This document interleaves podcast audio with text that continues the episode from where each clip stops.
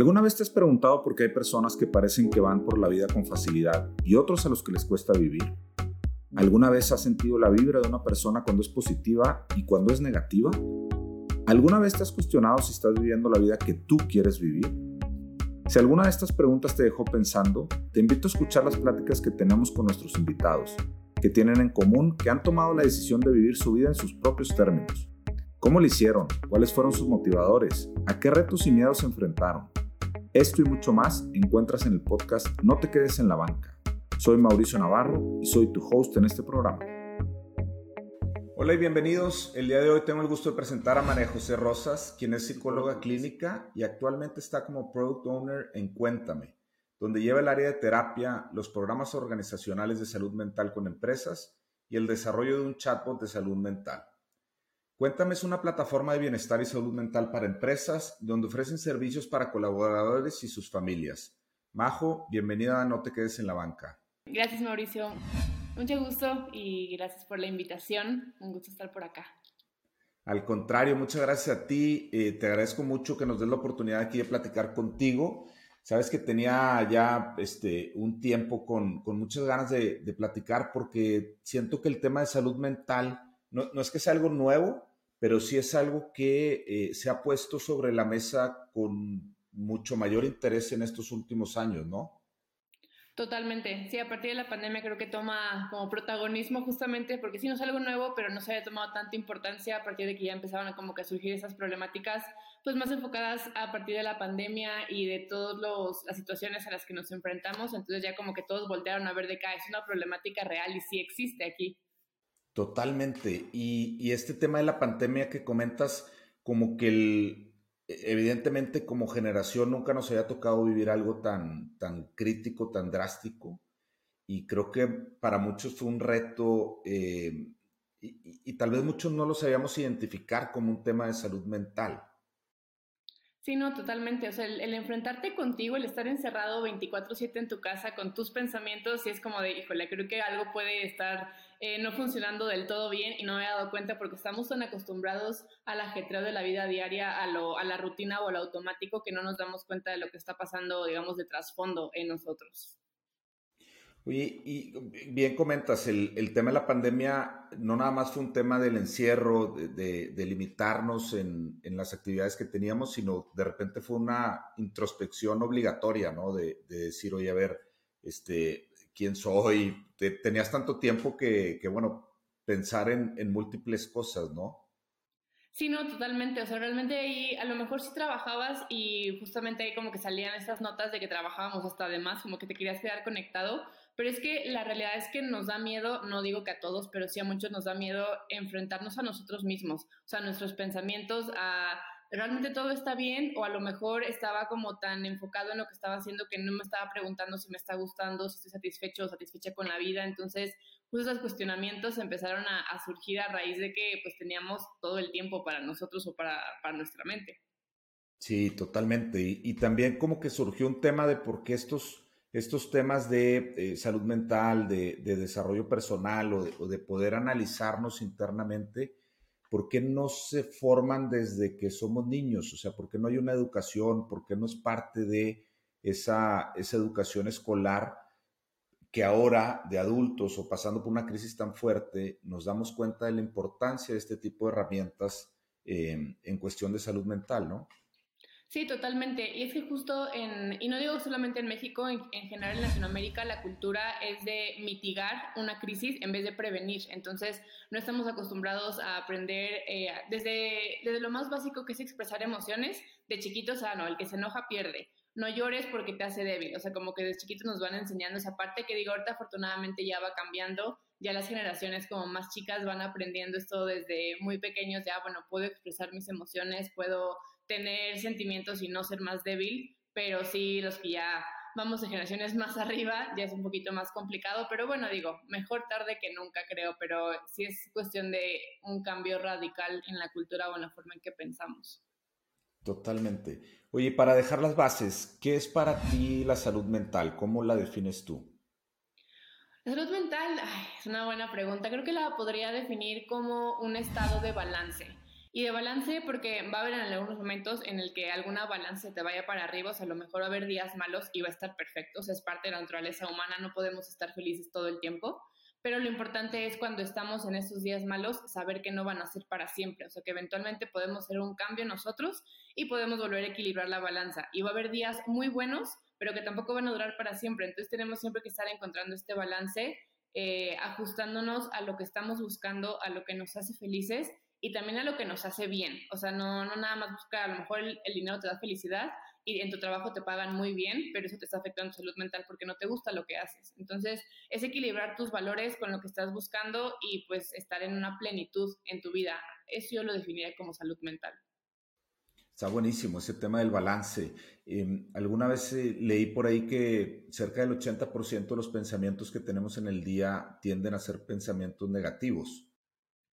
Sí, totalmente. Y es que justo, y también eso es parte de, cómo crecemos y de la cultura mexicana, o sea, estamos acostumbrados a no tienes que ser perfecto, o sea, tu familia espera algo de ti, tus hijos, si estás casado y tienes hijos, eh, tu pareja, tus amigos esperan algo de ti, tienes que ser muy perfecto porque si sales como de esa línea de perfección, ya fracasaste. Entonces estamos constantemente buscando esta perfección o este sobresalir y en eso nos perdemos y estamos frustrados y estresados constantemente.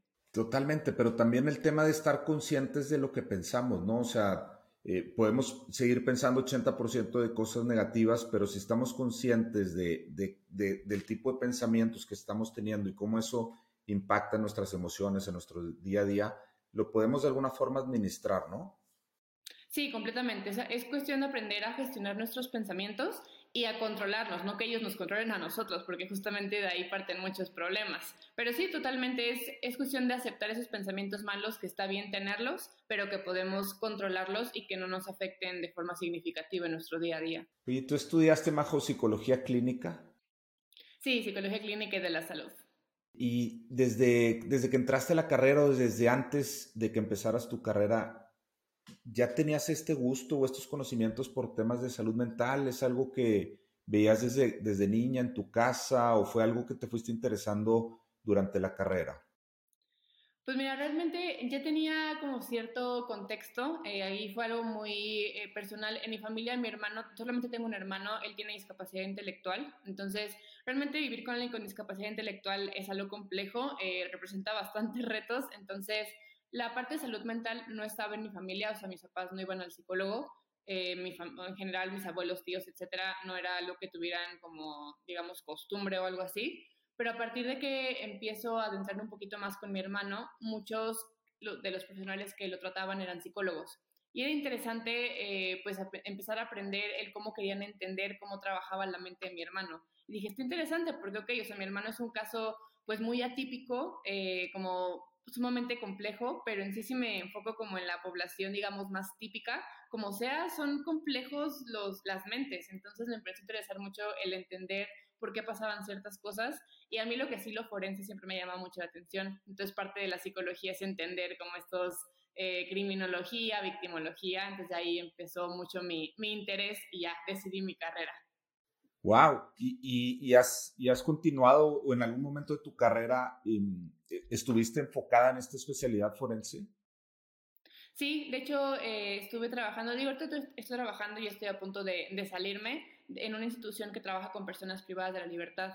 En un momento estuve en la parte de proyectos e intervenciones, entonces era estar generando eh, programas completos para las mujeres, para los hombres, para adolescentes generando indicadores, toda esta parte eh, para ir viendo los cambios y en todo, pues viendo por el proceso de reinserción social con ellos.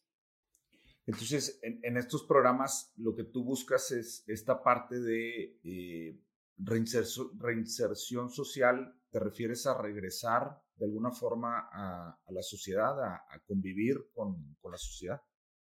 Exactamente, sí, ya después de que pasaron un tiempo eh, privados de la libertad en algún centro penitenciario en el país, pues que puedan tener las habilidades necesarias, porque realmente se pierde mucho o a lo mejor nunca las tuvieron, de poder eh, estar otra vez en familia, en sociedad y viviendo una vida plena, también viendo por su bienestar. Realmente son personas que no tienen vidas tan fáciles, entonces pues es todo un proceso muy complejo, pero sí ahí se fue combinando eh, todo lo forense con lo clínico y ya de ahí se dio todo. Qué interesante. Oye, ahorita comentabas de, en el caso de tu familia que no era la costumbre acudir con un psicólogo o, tratar estos temas de, salud mental. En, mi familia tampoco y creo que es un tema generacional. Eh, yo soy más grande que tú, evidentemente, pero, pero siento que, que, que, hubo un cambio generacional y un cambio de percepción o actitud hacia estos temas, ¿no? Que ahora estoy seguro que, que, si tú tuvieras a alguien cercano, lo pudieras acercar a un tema de, eh, incluso antes de la psicología, un coach o, simplemente tener espacios para platicar y, y, desahogar las emociones. ¿Por qué crees que hubo este cambio generacional? O sea, ¿qué, qué ocurrió entre personas de 60, 70 años a personas de 40, 30 o 20 años? Pues yo creo que se empezó a permear, o sea, creo que empezaron a ver que no era un, ay, estás, estás triste porque quiere, o sea, a lo mejor empezaron a ver que realmente había un contexto más grande que nada más la simple voluntad de no querer hacer las cosas hablando a lo mejor de depresión, pero creo que empezaron a ver que no, no tenían la respuesta a todo y que quizá pues ya estos profesionales de, de la salud podían tenerlo o podían como estar apoyando. Y digo, al menos como en la, en la experiencia personal, yo sí, a pesar de que yo estaba estudiando psicología, pues todavía mis papás no estaban como muy eh, en sintonía con eso, era como pues, no, lo necesitan los que están pues con algún trastorno mental o así, yo de que no, es que realmente tienen que entender que es parte de potencializar tus habilidades y que alguien externo a tu familia y muy objetivo te diga por dónde, o sea, no es lo mismo hablar con un amigo que hablar con un psicólogo. Yo creo que la gente empezó a quizá a probar la terapia empezó quizá a platicar sus experiencias y a partir de las personas a lo mejor empezaron a decir, ah, pues igual puedo experimentarlo, no pierdo nada, vamos a ver, y empezaron a ver qué resultaba. Yo creo que por ahí fue, fue mucho. De hecho, justo yo lo que jamás pensé que pasaría, pero sí sucedió, eh, a partir de que yo estuve en Cuéntame, que tenemos este beneficio de terapia para familiares, mi abuelo, o sea, el, segundo más grande de los cuatro, él tomó terapia. Yo estaba impresionada porque dije, jamás pensé que alguien de 70 años iba a tomar terapia y terminar su proceso y decir, me ayudó.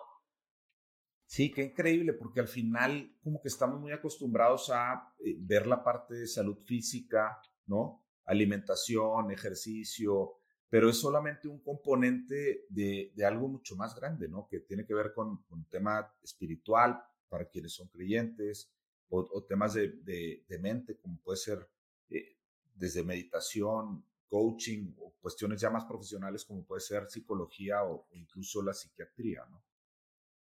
Sí, no, totalmente. O sea, y creo que sí va, y va, justo creo que también se ha ampliado como este conocimiento o este, mm, como aceptar el que no está separada tu mente de tu cuerpo, sino que si tú no hablas con tus emociones, tu cuerpo lo va a hacer y te vas a estar enfermando y te vas a sentir de una u otra forma. Entonces también creo que fue irle encontrando respuestas a dudas que a lo mejor no sabían que estaba pasando con, con la mente o con el cuerpo. Incluso en la medicina cada vez se integran más como como, vaya la redundancia, una medicina integral, ¿no? Donde vas con un doctor y, no nada más te, te, checa un dolor que traigas en el pecho, sino muchas veces lo relacionan a eh, temas de alimentación, a temas de, de salud mental, a, a, otros, a otros temas y no nada más ver puntualmente un dolor en específico.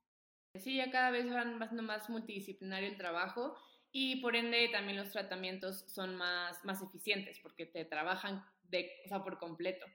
Oye, Majo, ¿y cómo te integras tú a Cuéntame? Actualmente estás como Product Owner eh, ahí en Cuéntame. ¿Cómo llegas tú a, este proyecto?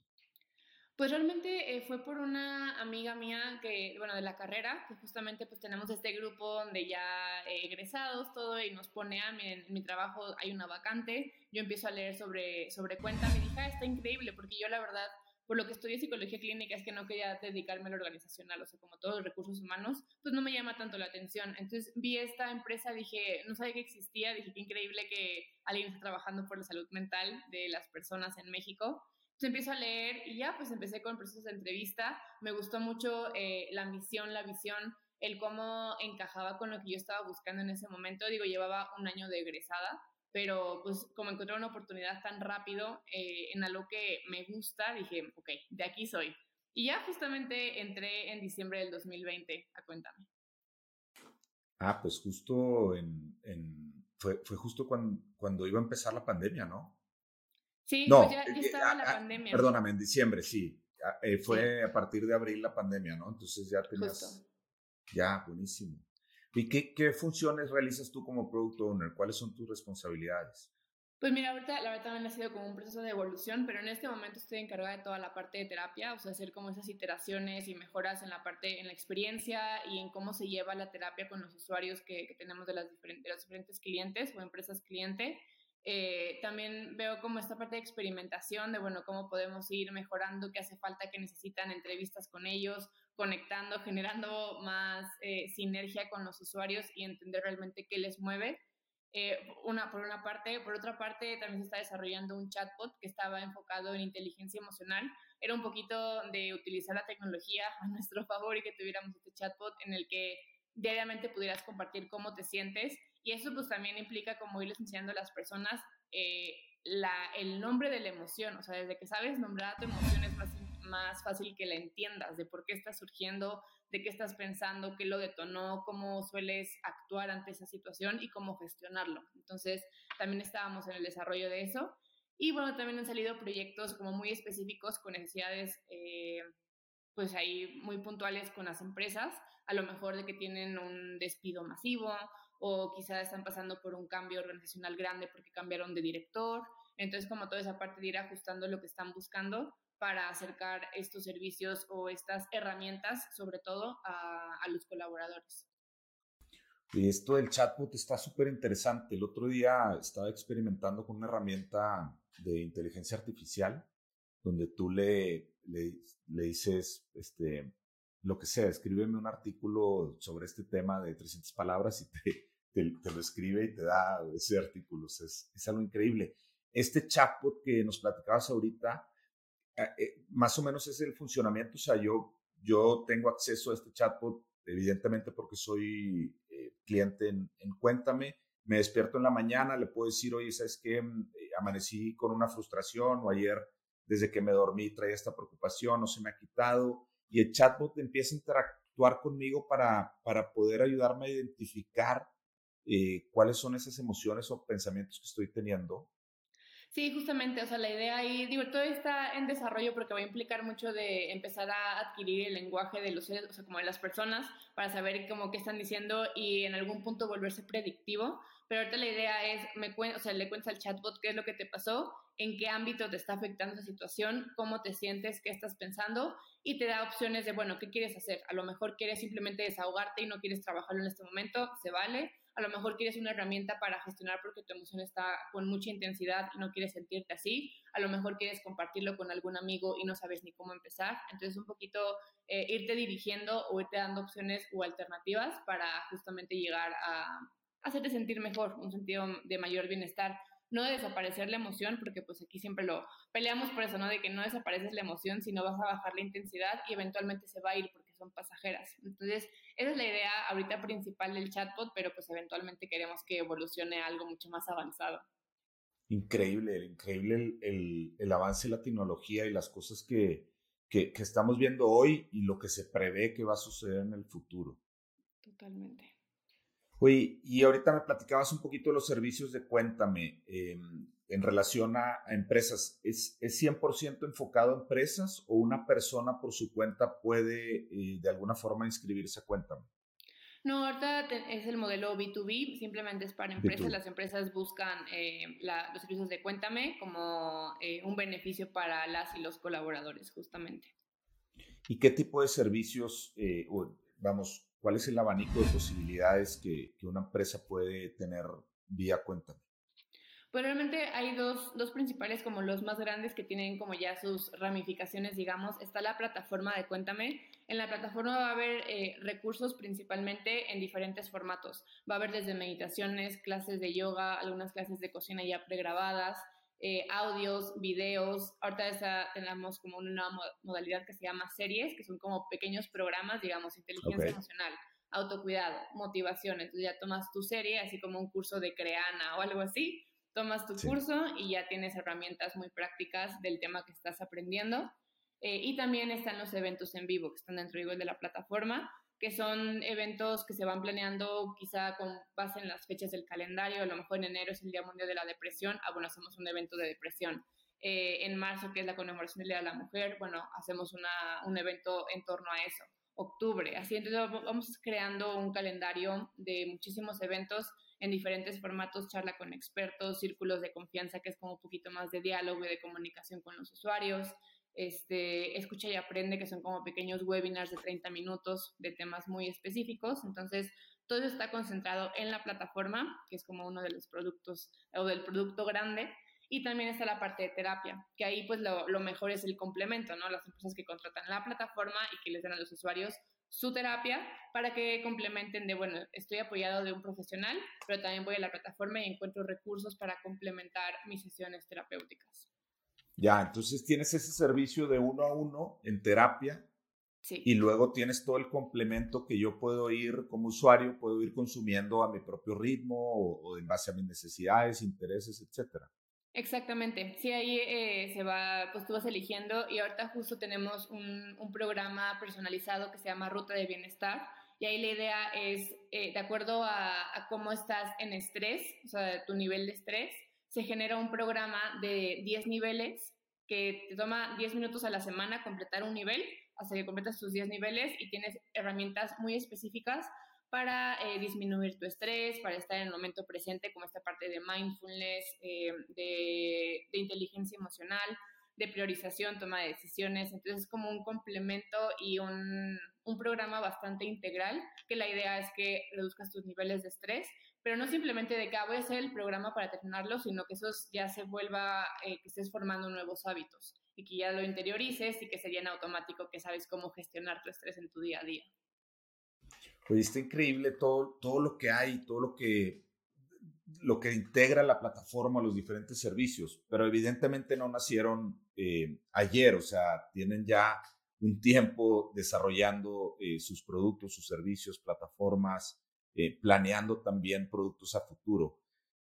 Me gustaría entender un poquito cómo nace Cuéntame, o sea, cuáles, son, cuáles fueron las, los puntos básicos que identificaron como oportunidad en el mercado para poder de alguna forma decir, aquí hay una oportunidad y empezaron, supongo, por A, B y fueron sumando diferentes, ahorita hablabas hasta cursos de cocina, ¿no? Eh, pues mira, aquí la verdad, el, como los inicios de Cuéntame, y también fue algo que me gustó mucho cuando tuve las entrevistas y que conocí a los founders, son de historias muy personales, que a partir de las experiencias que ellos vivieron, o sea, tanto Regina Fer o Mari Quique, eh, de cosas que les movieron y que les motivaron a entender que la salud mental era un componente importante, a partir de ahí detectan esta necesidad de que la salud mental no está al alcance de todos. O realmente, eh, si hablamos de salud mental, a pesar de que es algo muy importante y que le podríamos llamar a los problemas de salud mental una pandemia silenciosa, o al menos a mí sí, sí lo considero como una pandemia silenciosa, a final de cuentas, el tener salud mental o tener acceso a servicios es un privilegio, o sea, no toda la gente puede tener acceso por diferentes motivos. Entonces, ellos lo que hacen o a partir de, lo que ellos viven, dicen, bueno, vamos a derribar todas las barreras de salud mental para que esto llegue a toda Latinoamérica, o sea, que realmente no sea un privilegio, sino que sea un derecho de las personas el que puedan acceder a servicios de salud mental. Entonces empiezan eh, justo con la parte de terapia, con la parte de la plataforma, pero pues obviamente va creciendo la cartera de clientes, afortunadamente. Y digo, estos dos años que he estado, he visto la evolución. O sea, yo cuando entré éramos un equipo de 13 personas, ahorita somos casi 40. Entonces, eh, ha sido increíble ver esta evolución de, bueno, vamos a entender al usuario. O sea, no me voy a enfocar solamente en que, ah, bueno, sí, págame, pero te voy a dar un servicio, pues ahí patito. No, o sea, realmente es, bueno, te voy a dar este servicio y voy a escuchar a tus colaboradores qué necesitan y con base en lo que necesitan vamos creando este perfil del usuario, qué es lo que buscan, cómo podemos ir mejorando, cómo les podemos agregar valor. Entonces fue que empezamos a intentar nuevas, tus pues, nuevos productos. Esta parte de la ruta de bienestar que te platicaba apenas surgió el año pasado, pero este año he estado en iteración literalmente todo el año, hemos estado experimentando. La parte de terapia también hemos estado haciendo cambios, eh, del cómo llegamos a los usuarios, qué conceptos utilizar, cómo se vende la terapia para que la gente diga quiero intentar tomar terapia, porque pues no, todavía no, no logramos como quitar ese tabú al 100%.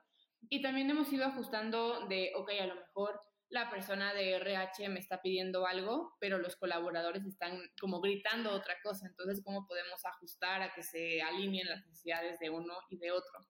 Entonces, es todo un proceso de, de, iteración, de prueba y error hasta cierto punto, y mucha, mucho contacto con, con, las personas. O sea, uno de los valores es como esta parte de, de user center, de es que no puedes nada más enfocarte en lo que te dice alguien, sino tienes que escuchar a todos o, bueno, una, una muestra significativa y sobre eso trabajarlo, porque al final de cuentas ellos son los usuarios finales. Claro. Oye, qué, interesante. ¿Qué, ¿Qué, ven a futuro? O sea, ¿qué sigue? Ahorita me platicabas del desarrollo del chatbot. ¿Qué otras iniciativas o, qué otras tendencias ven ustedes eh, en estos temas de salud mental? Ahorita es mucho enfocado a extracción de data, o sea, y análisis. Realmente, si tú te metes a, Google y quieres como investigar cuestiones de salud mental en México, hay muy poquita información. O sea, a lo mejor hay de gobierno, hay alguna otra institución, pero como investigaciones fuertes, robustas, que te den información súper clara de cómo es el panorama de salud mental en México, hay muy poco. Entonces queremos extraer esa data, presentarla para que justamente con base ya en data algo muy objetivo y medible se puedan tomar decisiones es como la tendencia principal del 2023, todo con, con información. Eh, también ya el que salga el chatbot, o sea, y, empiece a, a, integrar esta, este lenguaje humano para que vaya evolucionando. Y también algo, eh, pues en 2020 teníamos como esos clientes mexicanos, ahorita ya nos estamos expandiendo a toda Latinoamérica y el poder llegar y poder como regionalizar la salud mental en toda Latinoamérica es un gran reto y está muy padre porque estamos aprendiendo y estamos como unificando y derribando barreras todavía pues más lejos de México. Entonces eso es como lo, lo principal que ahorita estamos buscando. Oye, yo como persona, ¿cómo, qué, cómo puedo empezar a, a identificar estas necesidades? O sea, nunca he estado familiarizado en mi, en mi, en mi casa, nunca me, me, orientaron a temas de, de, salud mental. ¿Cómo puedo yo identificar y decir, sabes qué? Eh, lo que necesito es platicar, entender. Pues mira, aquí eh, cuando me hacen esta pregunta normalmente digo es que es importante dar un paso hacia atrás. O sea, antes de poder identificar como qué está pasando, es dar un paso hacia atrás y decir, ¿te conoces realmente? O sea, genuinamente si te pregunto al 100% te puedes conocer, a lo mejor, a lo mejor nunca vamos a llegar a un 100% porque estamos en constante cambio, pero si digamos, bueno, un 95% sí me conozco.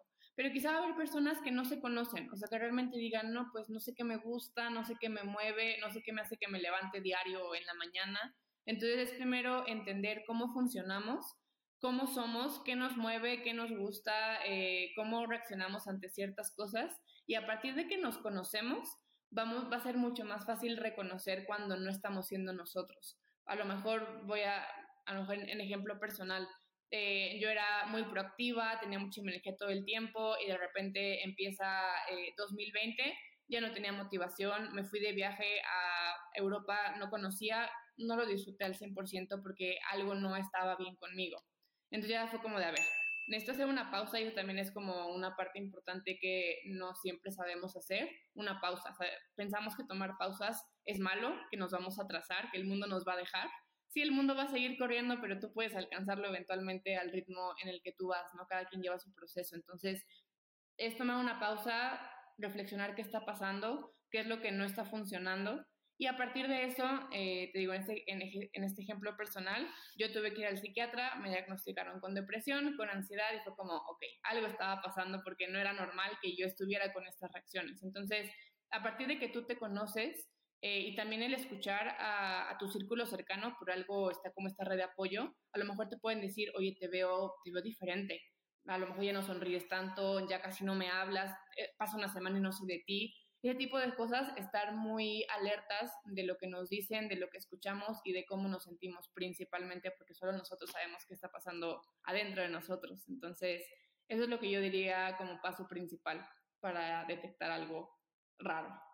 Sí, lo que comentas del círculo cercano, a veces nos, nos hacen comentarios y nosotros mismos los, los bloqueamos, ¿no? Como, no, no tengo nada, no, no me pasa nada, pero si te lo dice uno, dos, tres personas, seguramente es momento de, como dices, tomar una pausa, eh, dar, darnos tiempos de, de, de, soledad, de, poder pensar y, analizar un poquito eh, cómo nos estamos sintiendo, ¿no?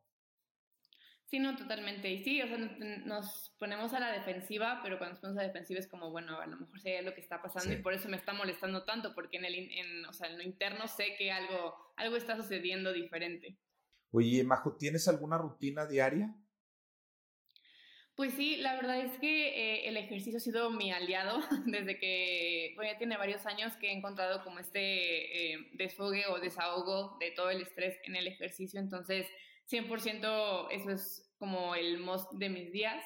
También el poder eh, darme tiempo para tomarme un café, un té, para a lo mejor arreglarme, porque digo, en el ajetreo del día a día, es que no, es que no me dio tiempo de comer, no, no me dio tiempo de desayunar no es que ya no puedo ver la tele porque me quedé trabajando hasta las 10 de la noche. Entonces, siempre el tener estos espacios pequeños breaks de 5 minutos entre la rutina, eso sí lo, lo tengo sí o sí.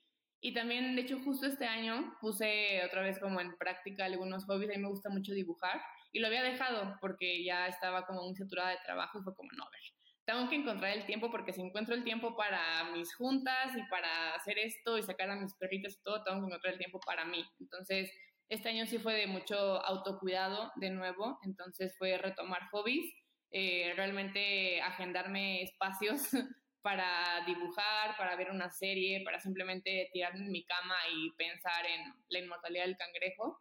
Y realmente sí se ayudó bastante, porque muchas veces decimos, no, estamos perdiendo el tiempo porque podríamos ser más productivos, pero estás siendo productivo, estás trabajando en ti. Entonces, al final de cuentas, es una buena inversión de tiempo.